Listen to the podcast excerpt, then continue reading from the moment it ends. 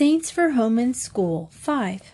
Saint Patrick, 387 to 493, Apostle of Ireland. Feast is March 17th.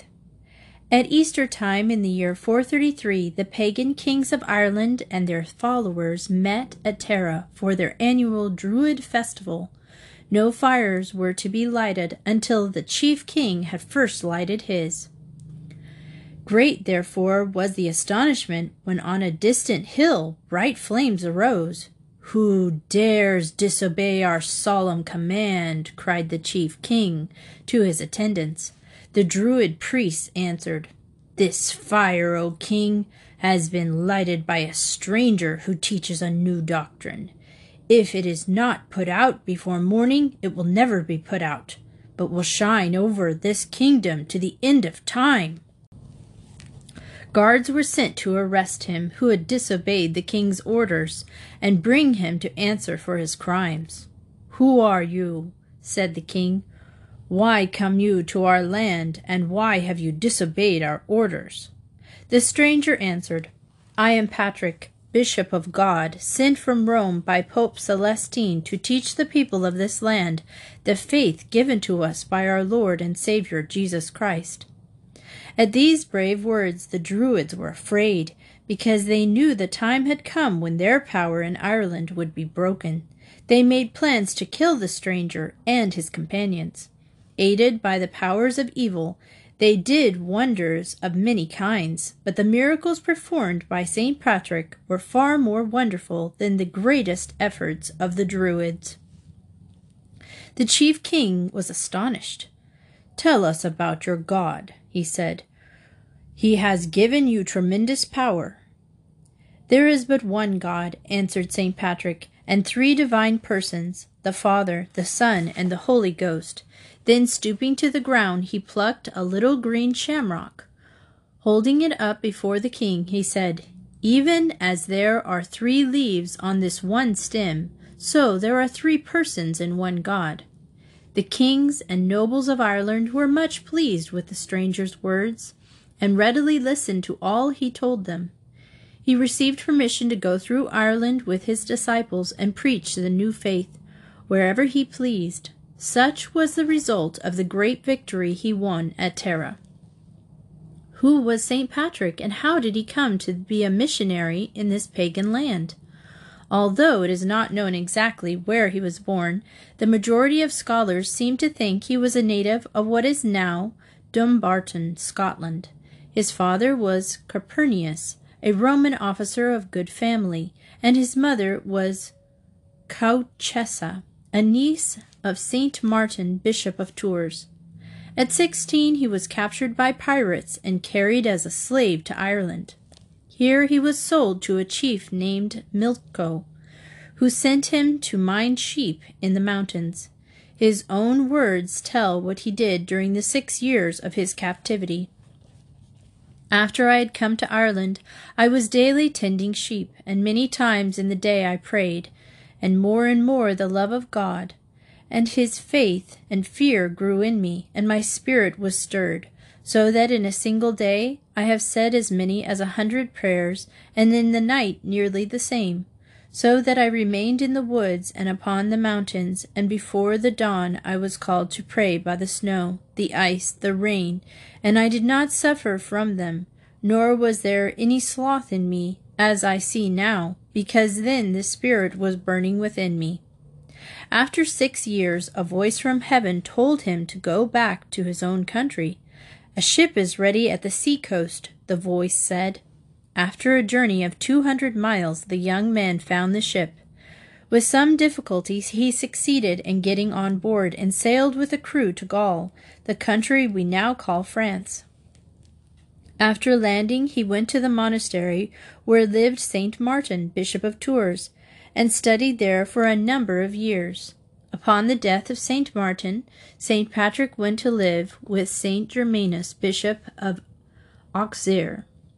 From there he went to the monastery of Lérins, near the present town of Cannes on the Mediterranean Sea. Here St. Patrick prepared himself for his future mission. He had visions in which he saw the children of Ireland raising their hands to him and begging him to come once more and live among them. Leaving the Rins, he went to Rome and continued his studies in the great Lateran College. With Saint Germanus he went to Britain, where he was a missionary for some time. He then returned to Rome at request of Saint Germanus, who recommended him to the Pope as a laborer well worthy of every trust. Divine Lord, said St. Patrick, grant that the Holy Father may give me authority to preach thy sacred truths to the Irish nation.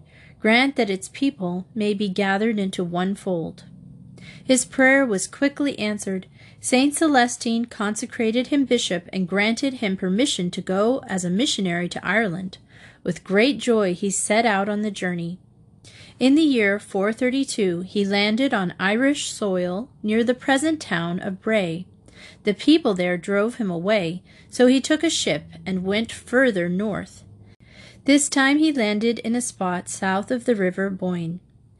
He lay down to sleep after his tiresome voyage, and as he slept a boy named Benignus strewn sweet flowers over him. I want to go with you always, said Benignus. I refuse to leave you. You may come with me, replied the saint, for you shall be the heir of my kingdom. This prophecy was fulfilled many years later when Benignus succeeded St. Patrick as Bishop of Armagh. The missionary and his follower then sailed forth north, this time landing in the county Down. A fierce chief named Dicu came to meet the strangers. He raised his sword to strike St. Patrick, but his arm suddenly became powerless. In astonishment, Dicu listened to the truths of the faith and received baptism.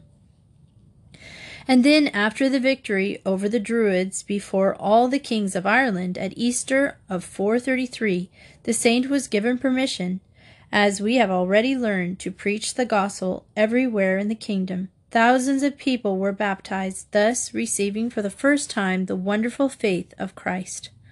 God helped St. Patrick every step of the way as he went through the country. Countless miracles proclaimed the truth of the doctrines he was preaching. In Roscommon, the saint converted two princesses who asked for baptism and Holy Communion. Immediately afterward, they died and went to that happy land of which they had heard St. Patrick tell. They were laid out for burial in their beautiful white baptismal robes, the symbols of their innocence. At Croagh Patrick in Connaught, St. Patrick used to go up into a lonely mountain on Ash Wednesday to fast and pray for Ireland. On Easter Sunday he would come down after having fasted for forty days.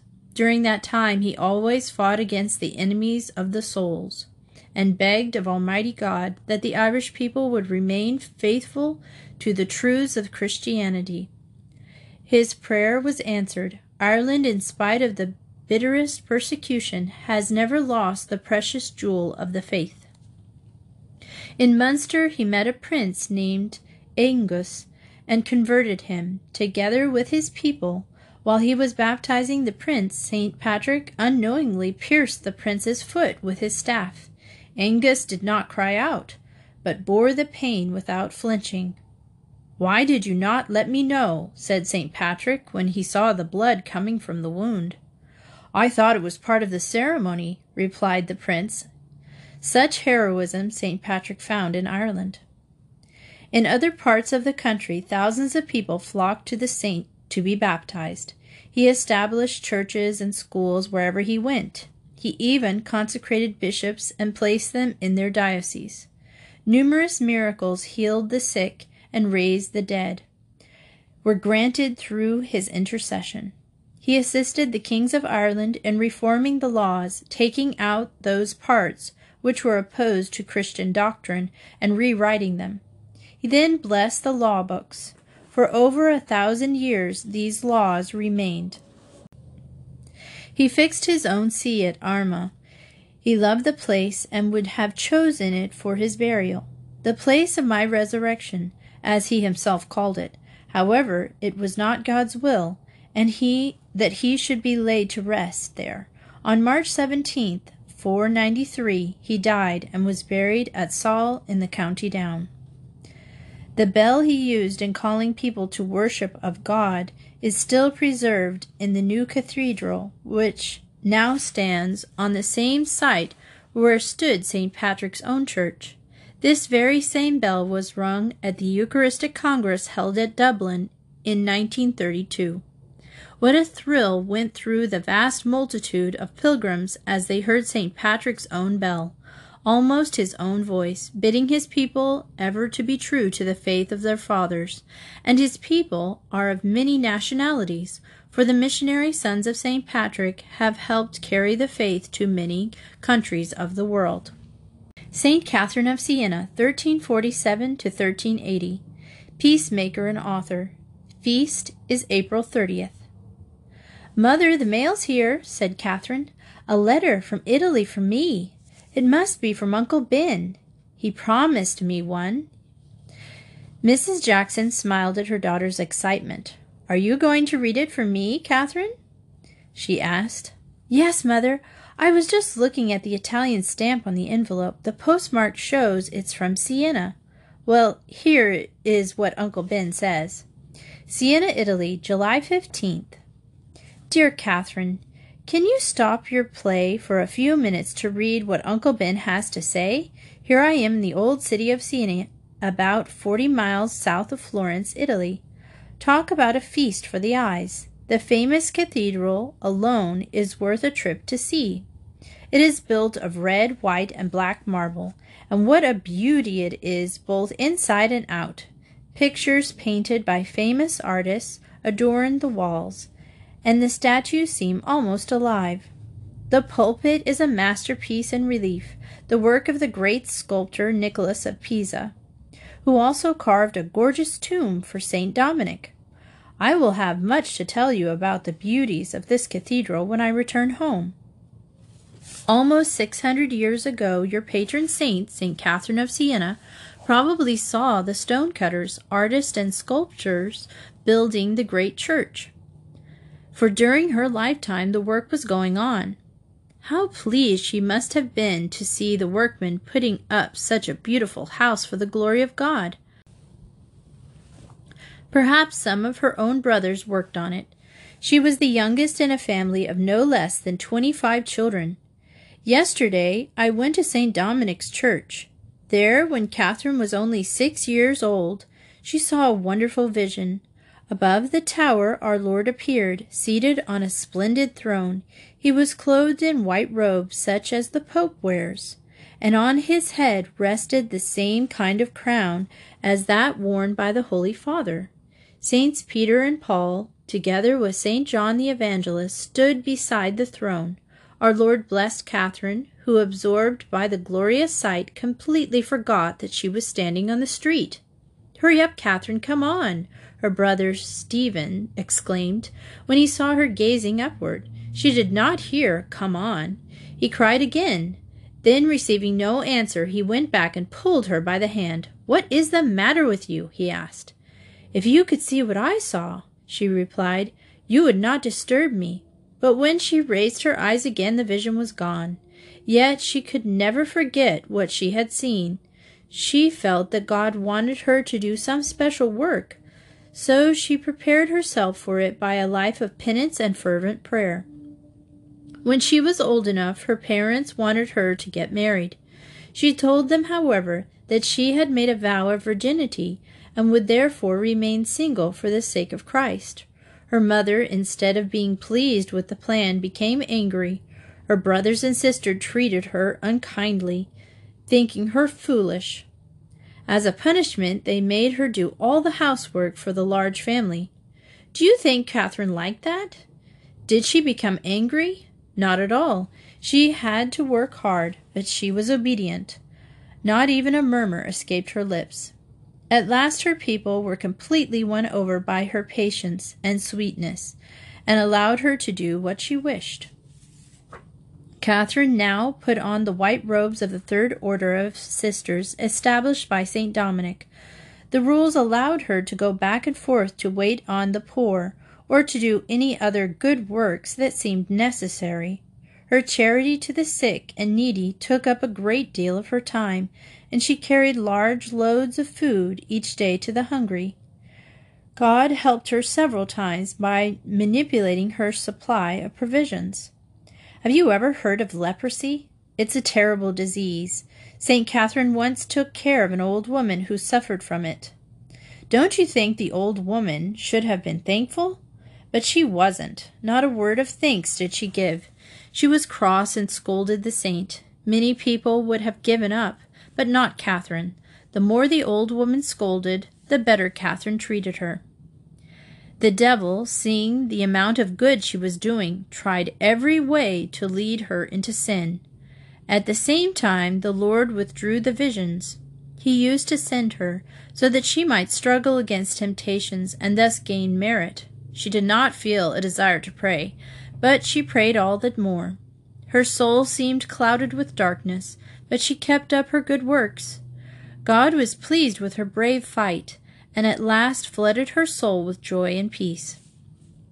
Where were you, divine Lord, when I had those temptations? Catherine asked.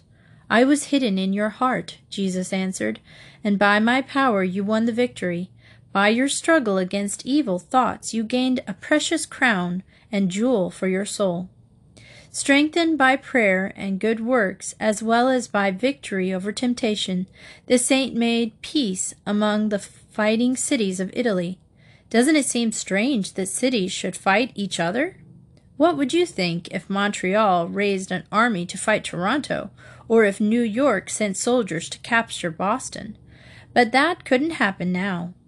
I can almost hear you say, however, that did happen in Italy during St. Catherine's lifetime. More than once the saint was called upon to restore peace among fighting cities. She succeeded in doing so, for the leaders accepted her judgment without question.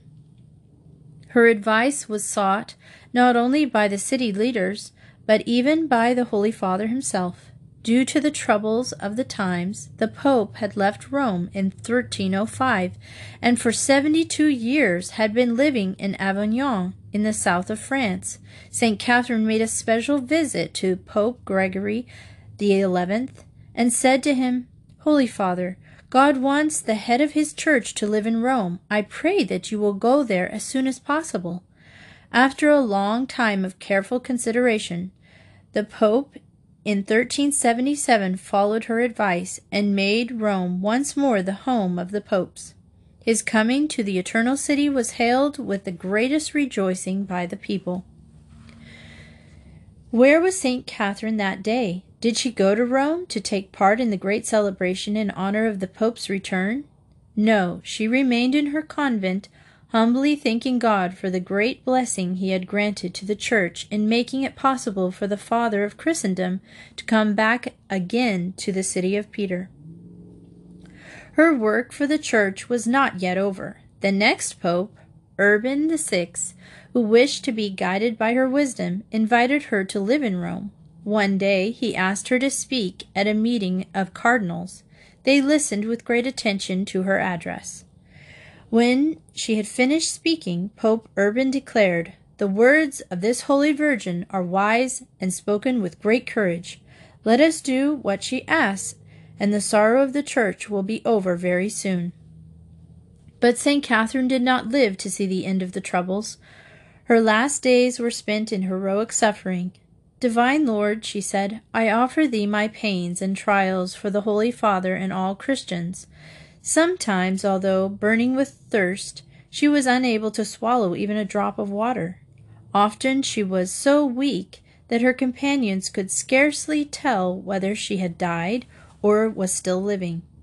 Yet each time she received Holy Communion, her strength would come back for a while. At the age of 33, she passed away on April 29, 1380. Her last words were those of the dying Christ Father, into thy hands I commend my spirit. Her body was placed under the high altar in the Minerva church at Rome. This was a fitting honor for one who had done so much for the kingdom of God. But it was not the only honor given her. She is also called patroness of the eternal city. Her home is Siena, and is now the Church of St. Catherine. I spent two hours there today. You will be delighted when you see the pictures I am bringing home. Yours affectionately, Uncle Ben. St. Bede, 673 to 735, the father of English history. Feast is May 27th. The district about the Tern River in the north of England, now devoted to the mining of coal, possessed at one time several famous monasteries. One of these was a Yarrow. To this monastery there came about the year 681 a little boy named Bede. We bring him to you, said his parents to the abbot, that he may learn those things a man needs to know in order to live well. The wishes of his parents were wonderfully fulfilled, so carefully did the monks teach him that he became one of England's greatest historians. He is remembered even to this day with a great deal of love and respect. For centuries he has been called the Venerable Bede. Shortly after he went to Yarrow, a plague carried off all the monks in death, except the abbot and the young Bede, who was only eight years of age. Sad indeed they were at the loss of their companions. Imagine the man and the boy being left alone in the lonely rooms of their monastic house. Yet the two continued to carry on the services of the church, and followed all the rules of the community until others came to join them. One can almost hear the strong voice of the abbot and the tender voice of the child singing the psalms of vespers together while the shadows of an English evening close in upon the monastery. Bede spent all his life in Yarrow. What were his daily duties? Let his own words tell us. I have spent the whole of my life within the monastery, devoting all my energy to the studies of the Scriptures, and amid the observance of monastic discipline and the daily change of singing in church, it has ever been my delight to learn or to teach or to write. I have made brief notes upon Holy Scripture out of words of the Fathers. He was ever reading, writing, teaching, or praying. His greatest written work is his Ecclesiastical History of the English People. To secure information, for it is he visited other monasteries in the neighborhood and wrote many letters to persons of importance. The King of Northumberland and the King of Kent were his friends, and furnished him with stories of many events which took place in their kingdoms. The Bishop of England gave him details of happenings in all parts of the country. A messenger even went to Rome, searched through the records in the Vatican, and brought back with him all the information that could be found there relating to the work of the Church of England. This shows the kind of scholar St. Bede was. He had to search everywhere and find out all the facts possible so that his history would be complete and truthful in all respects. No writer has ever done his work better than St. Bede in those far off days twelve centuries ago. Yet in every page that beautiful, kindly character of the saint seems to stand out. Among his writings, there are letters to bishops in which he gave them sound advice on the management of their dioceses. He knew exactly what reforms were needed in every part of England. His respectful counsel show how broad was his mind, how full of charity his soul, and yet how fearless he was in urging justice to be done. To one bishop he wrote, do not then allow yourself to be stopped by those who, to protect the works of their greed, present before you characters furnished with the signatures of great men and nobles. Answer them in the words of our Lord All that my Father in heaven has not planted shall be rooted out. Tell those who lead sinful lives that they cannot be absolved from their sins for the sake of some alms thrown to the poor. The hand which gives to God must be, like the conscience, pure from all crime and soil. This is my judgment against the venom of greed. I should never come to an end had I to speak at equal length of other vices from which God gives you grace, my dearest bishop, to deliver your flock. Did St. Bede's life pass without a single cloud of trouble? No. He had enemies, as have all men who try to do anything worth while. In England there were jealous people full of envy against him because of the great respect in which he was held by all who knew him. These selfish persons accused him of teaching false doctrines. This unjust accusation hurt St. Bede very much, because there is nothing a great man values more than his good name. While he bore their insults patiently, yet he defended himself forcefully in his reply to their charges. The last day of St. Bede the Venerable were spent in singing songs of thanksgiving. He became sick shortly before Easter, but for forty days spent his time teaching the other monks, thanking God for his illness, and finishing his writing. Dearest master, one of the monks said to him, the day before Ascension Thursday, one chapter is still wanting. Can you bear our asking you about it? I can bear it, answered Bede. Take your pen and be ready to write quickly.